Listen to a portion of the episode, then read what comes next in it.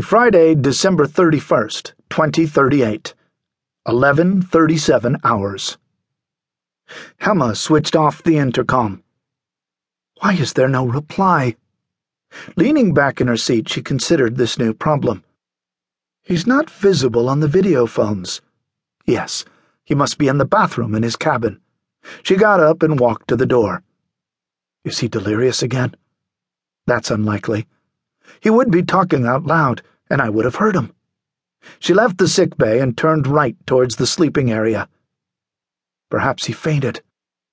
The diagram of the symptoms of radiation sickness came into her mind. She studied it closely. No, that's almost impossible in this phase. She entered his cabin and strode across to the bathroom door. She knocked loudly. "Thondup, are you in there?" No reply.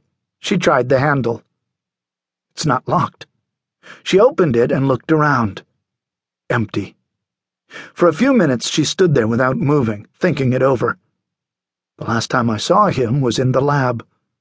She retraced her steps out into the corridor, then headed for the work area. An accident? She quickened her pace still further.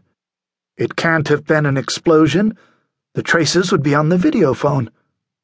Possibly an electrical discharge, but that would have affected the lighting. Pallas is not here to compensate for any sudden surges in power. She went into the lab and looked around. He was working at that table. As she walked around it, she found Thondup sitting on the floor. "Why didn't you reply? I've been—" She fell silent, scrutinized his expressionless face, his empty eyes. She knelt beside him. "Thondup." He gave no sign of having heard her. Helma thrust her hand into the front pocket of Thondup's spacesuit and pulled out a penlight. She pointed it at his eyes, flashing it on and off. His pupils contracted. He's still responding. She continued flashing the light, repeating out loud, "I'm here, Thondup. Come back. Come on, Thondup." A few minutes later, he finally blinked. He twisted his head to try to escape the beam of light. Helma slapped his face. "Wake up now. You're back with us. Don't drift away again." Thondup raised his hand in a clumsy sign of recognition. He murmured, "Thank you, Helma." She sat beside him, breathing heavily. "That was hard work, Thondup.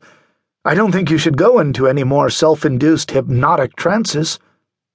"Don't worry. After this experience, I prefer the hallucinations." Helma's eyes lit up with an inquisitive gleam. "What hallucinations?"